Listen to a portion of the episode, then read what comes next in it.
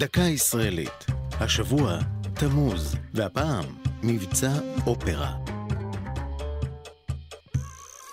הרבה בטרם הפכה איראן למעצמה גרעינית המאיימת על ישראל, הייתה זו עיראק, שבמהלך שנות ה-70 וה-80 פיתחה יכולות גרעיניות. כך נולד הרעיון למבצע אופרה, השמדת הכור הגרעיני בעיראק. המבצע יצא לדרכו בערב חג השבועות תשמ"א, 1981. על הכוונת היה כור גרעיני שהוקם ארבע שנים קודם לכן, סמוך לבגדד, ונקרא תמוז אחת.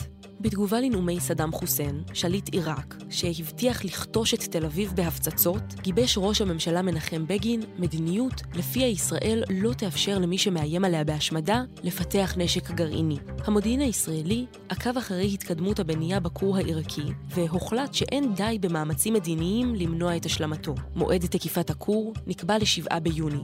מטוסי הנץ, F-16, המריאו מבסיס עציון וחלפו מעל ירדן וסעודיה בדרכם למטרה. סמוך לחמש וחצי אחר הצהריים, הטילו את הפצצות מעל כיפת הכור. המבצע הסתיים בהצלחה מלאה. הכור תמוז הושמד, וכל מטוסינו חזרו ארצה בשלום. זו הייתה דקה ישראלית על תמוז ומבצע אופרה.